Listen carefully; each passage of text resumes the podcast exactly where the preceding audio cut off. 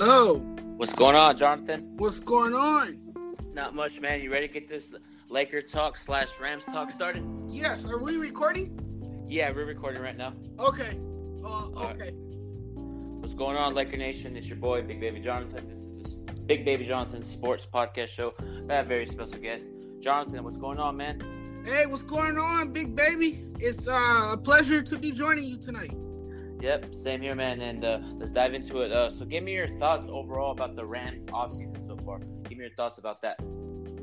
Well, I like that they kept uh, Dante Fowler. I think he's a big piece in their defensive front. Uh, if you remember, he had a big play against the Saints where he uh, deflected the football, caused the football to be deflected by a throw made uh, by Drew Brees. And so I think he's a critical piece. I think it's good to uh, see him back. And I also like Eric Weddle. This guy is a veteran. Uh, he's been around the league for some time now. And he gives you stability in that secondary. That's something that the Rams really needed because they lacked in that secondary. And, you know, it was uh, very hard to watch if you are a Rams fan and see your secondary get torched the way it did last season by a number of teams. So I think Eric Weddle will definitely be uh, an important piece, and I think his presence will be felt as soon as they take the field next season.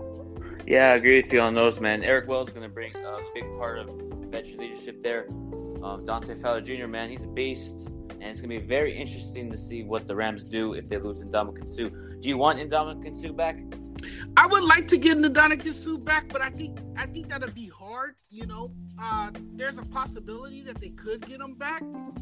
Uh, hopefully, they do get him back because I think he's also a factor defensively. You have him and Aaron Donald together, man. You got a a, a dominant force in your defensive front. So I think the Rams would like to keep him, but it will be very, very difficult.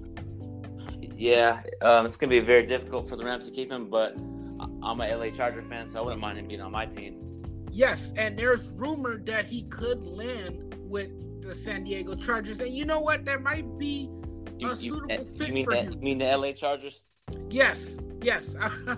Uh, uh, uh, my mistake. Yes. You're good. Uh, and you know that like a suitable fit for him.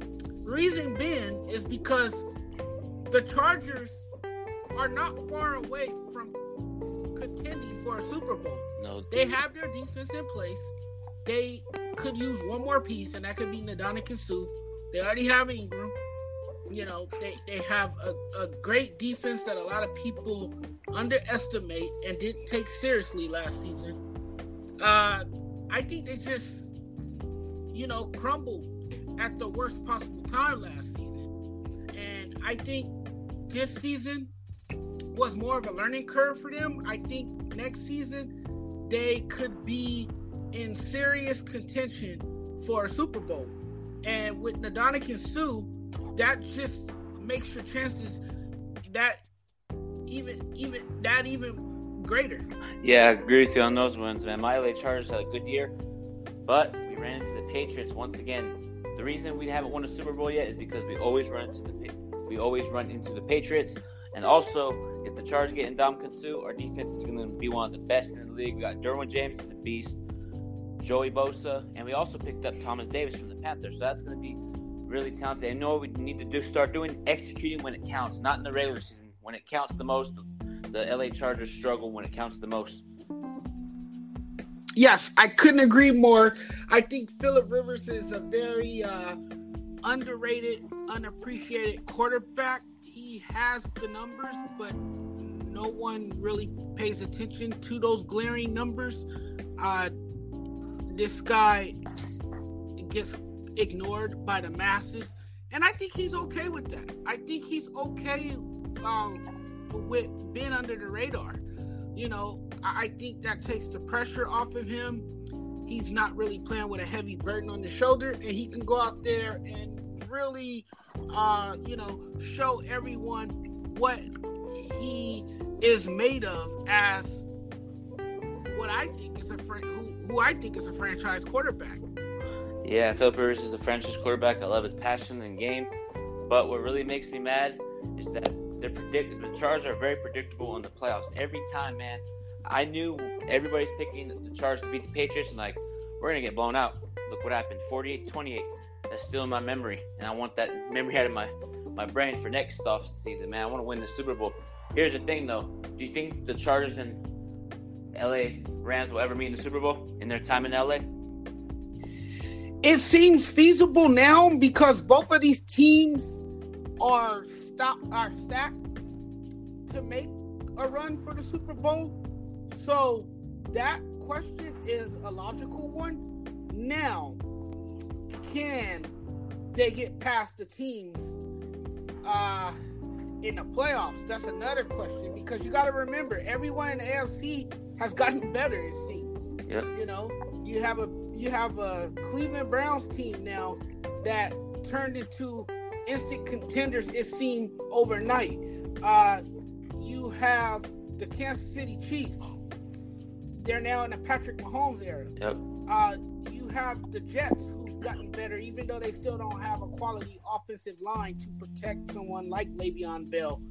Uh, you know, you have a number of teams in the AFC that can be a roadblock uh, for the Chargers, and in the NFC, it's up. It's up in the air for the NFC, and I I, think the Rams could definitely get back with the team they have, and now that they have uh, the acquisition of Eric Weddle, uh, I think they could really uh, make a run for it once again, and hopefully, uh, you know, be crowned champions. But uh, to answer your question, I think we're close to uh, LA versus LA Super Bowl. I don't know when. I can't, you know, quite predict the future.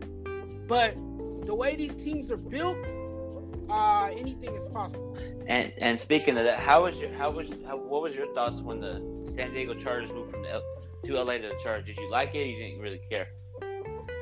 Uh, you know, I thought it was mainly a move uh because of corporate greed. I think uh Dean Spanos thought maybe by moving the team to the LA market that they will be able to uh, flourish and have a, a better chance here in LA. I think he might have thought that the fans would rally around this team and that you know there were more Charger fans in the LA market than uh, there were Raider fans or Rams fans. As we all know, that's not true. I think that's the reason they moved here.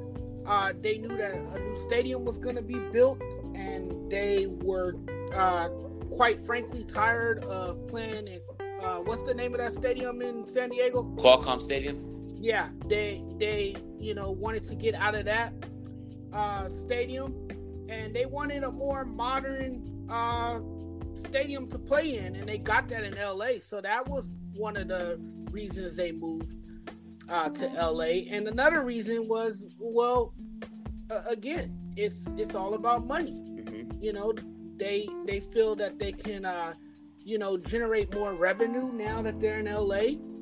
But the the the problem's been uh, is that they can't seem to lure fans into a, a soccer stadium uh, to come out and watch. You know, there's not as many Charger fans in LA as there are in San Diego, and I felt like the team should have stayed in San Diego because you got to be loved fan base out there, and you deserted them for another city that don't really love you like you think you love them. And so, you know, this move to me at first was a little baffling, but when you uh, look at it from a financial standpoint, it makes a lot of sense. Yeah, it does, man. But uh, I think once we start winning, man, there's gonna be a lot of more Charger fans because this team is very underrated, like you stated, man. And I, li- I kind of liked how we were under, like people were sleeping on us, and then once we got serious, people were like, oh, these Chargers are for real. So I'm, I kind of like the underdog mentality. But uh, let's switch topics to some Lakers talk, man. Um, what is your whole thought process of the whole entire season? Uh, in one word, uh, disaster. A disaster. Uh, it didn't go as most had anticipated. I don't think. I think everybody thought with the addition of LeBron that the Lakers would uh, easily earn their way into the playoffs, and it didn't go that way. I think a lot of people felt that one superstar was good enough to make a, a deep playoff run, but this team uh, need more pieces, and LeBron as the older he's getting, he can't do it alone. He his body is not allowing him to do what he used to be able to do. You know, he's getting older. He's uh, gradually exiting his prime, and he's not as explosive as he was a year ago. He's a step slower. We saw that this year. You know, so the guy can't do what he used to be able to do. The Lakers restricted his minutes because even they know that, well, yes, he's a veteran, but he is not, you know, that same superstar. You know, he's aging. He's, uh, you know, uh, his body is changing, you know, and the Lakers are going to have to, uh, this offseason, bring in a shooter to play alongside LeBron. Yeah, I agree with you on that one, man.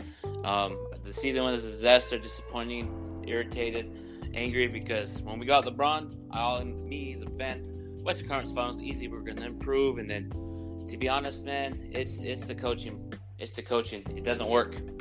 That's just that simple. What do you think? Do you think the coaching style works for this team with Luke Walton?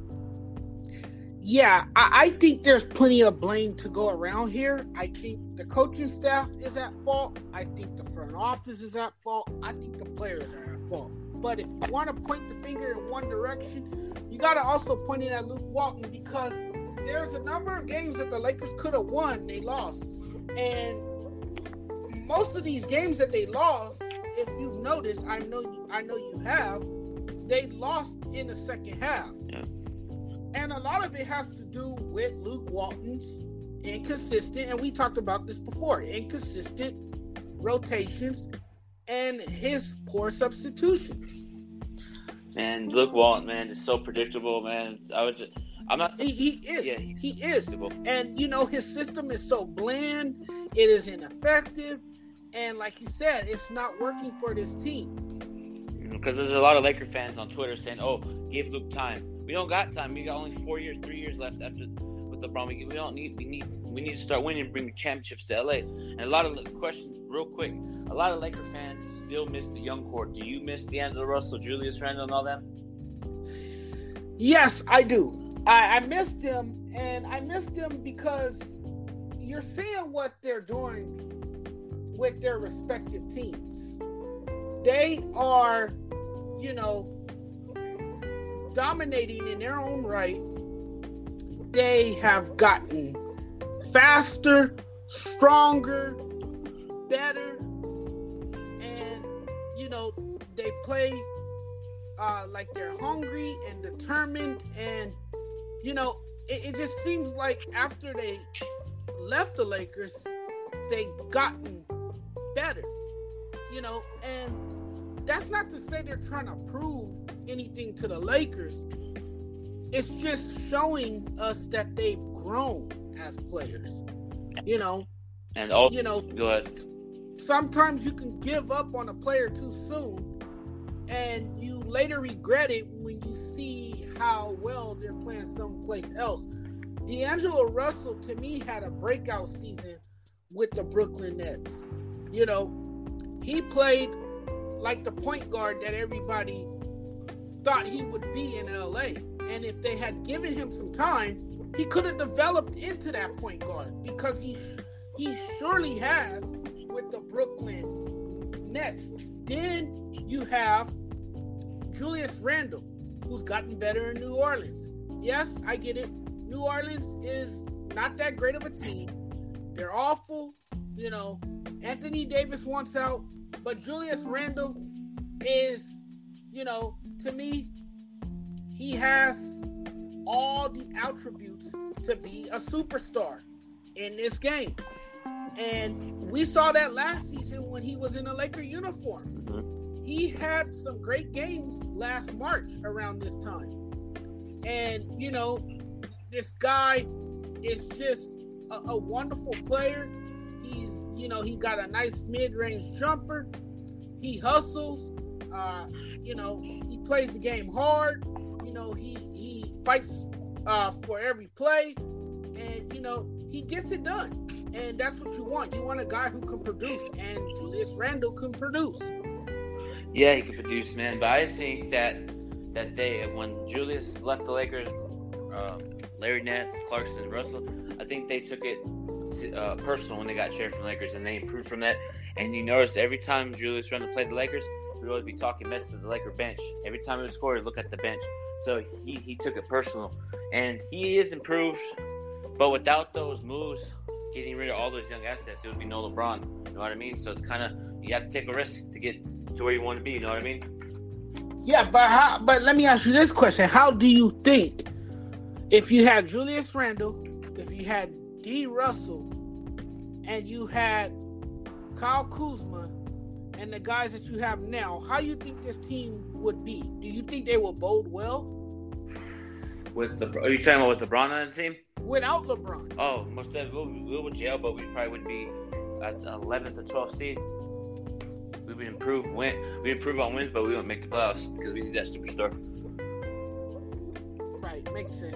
Yeah, makes sense. But do you think we could have waited another year to get that superstar? No, no, because Jim Buss was messing up that franchise, and Jeanie had to make a move. And speaking right. of Jeanie Buss, what is your thought process about that report from Ric Bucher saying the Lakers were considered trading LeBron? I don't believe it one bit. You know what? They say, you know, that's that. that let, let's go back to that old saying where they say, "You can't believe everything you read or hear." Yeah. You know, and some of these reports that come out nowadays, they're just click they're just clickbait. That's it.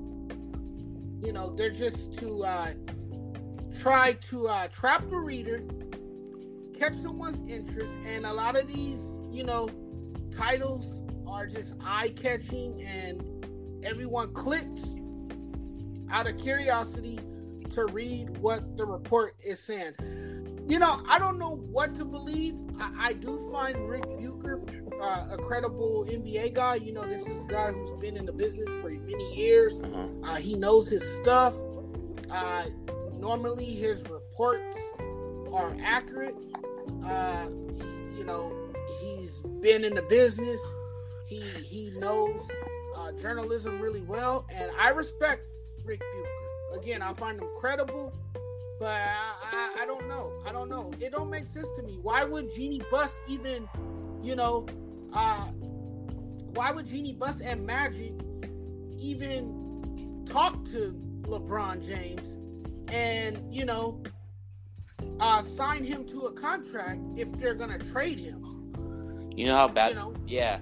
Um, I respect Ric Bucher's uh, sports reporting, but he said, I remember, he said that uh, Chris Bosh and LeBron were going to go to Chicago. It's a done deal. Next day, LeBron's to Miami. He also said about Kobe will never play another game for the Lakers.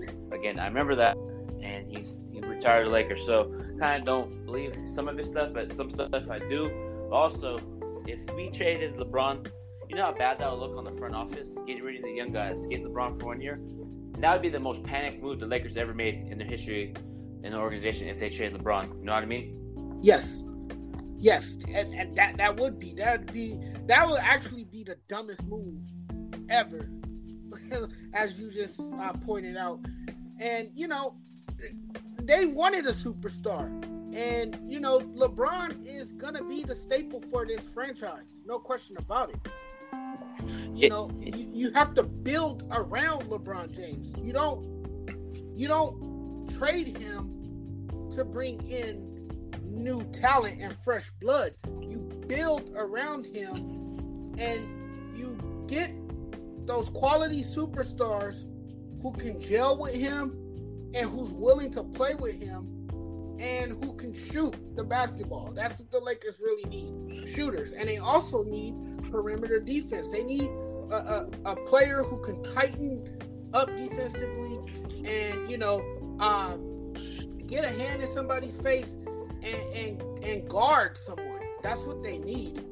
Yeah, they need somebody like a Kawhi Leonard. If Kawhi Leonard was on this Laker team with LeBron, with the team that we have now with Brandon Ingram, Kuzma, Lonzo, that team would be scary.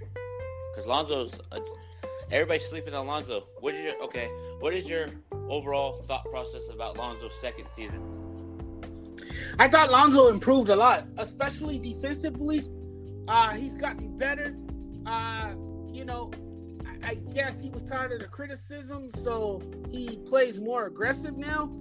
Uh, you know, he's assertive, and you know, he just to me he showed you uh, what he can bring to the table uh, each night. Now, he's not the best shooter around. You know, uh, he has a hideous shot. You know, we all know that. But the way he's played defensively, that's what the Lakers need because that's what they lacked. And they need someone with quick hands, and he has that. And they need someone who can, you know, uh, force a turnover and someone who can get out in transition. And that's one thing that Lonzo Ball does well. He gets out in transition. He makes everyone around him on the floor better because he's a playmaker. And I think when Magic drafted him, that's what he saw in him. You know, that this kid is a playmaker. He's like he's like uh 76er star Ben Simmons. The guy is not the best shooter, but he could make plays. You know, and and every team needs a player like that who can uh you know move the ball efficiently and who can space the floor. Lonzo Ball can space the floor with his ability to uh, uh, be a playmaker and and, and uh, distribute the basketball, and that's what I like. And I think again he's improved on so many levels, and that only means that uh, he can grow more and he could uh, uh, be better by this time next season. Yeah, Lonzo Ball improved tremendously on defense, and his offense improved a lot, like driving to the rim. And that game when he got injured, I knew he was going to be out for the season. And also, real quick before I get up on here, do you think Lonzo Ball would be a Los Angeles Laker next season? Yes, if he plays at this rate, uh, if he once he comes back healthy, of course, uh, if he plays at this rate and he uh, continues to be, uh, you know, efficient on the defensive side of the ball, yes, he'll definitely be a Laker. I don't see why you would uh, move him. Uh, not everyone's going to be a great shooter, but they could be uh, good in another department, and that's what we're seeing from uh, Lonzo Ball again. He's a playmaker, and you need you need a guy who could uh, could uh, make plays with the basketball, and that's what he's doing. So I, I think he'll be around next season. I think Magic would uh, keep uh, him with LeBron, uh, and I, I think uh, you go from there. But I definitely see Lonzo Ball coming back next season to be a Laker. I'm gonna be honest with everybody listening later. Um, he's gonna get traded. You know why? Because of his daddy. Because of his dad Hmm. opening his mouth, saying that who's running that franchise? Magic Johnson. Like you know how he's on undisputed talking that nonsense. So he's going to get traded, in my opinion. But uh,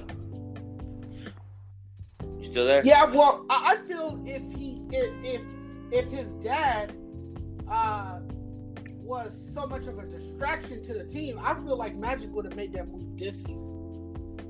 Yeah, I I agree with you on that one, man. But all right, Jonathan, thanks for coming on Big Baby Johnson Sports Podcast. Do you want to go ahead and give your social media a shout out, man? Yes, yes, for sure. Uh, you guys can find me at Sports Judge 85 on Instagram and also Sports Judge 85 Twitter, the same thing. And you can hit me up on Facebook. Uh, find me at uh, Jonathan Sports Judge Mathis. You can find me there, and uh, we can chat and we can be buddies. All right, appreciate you coming on, man. Talk to you soon. Thanks for having me. It was a pleasure. All right.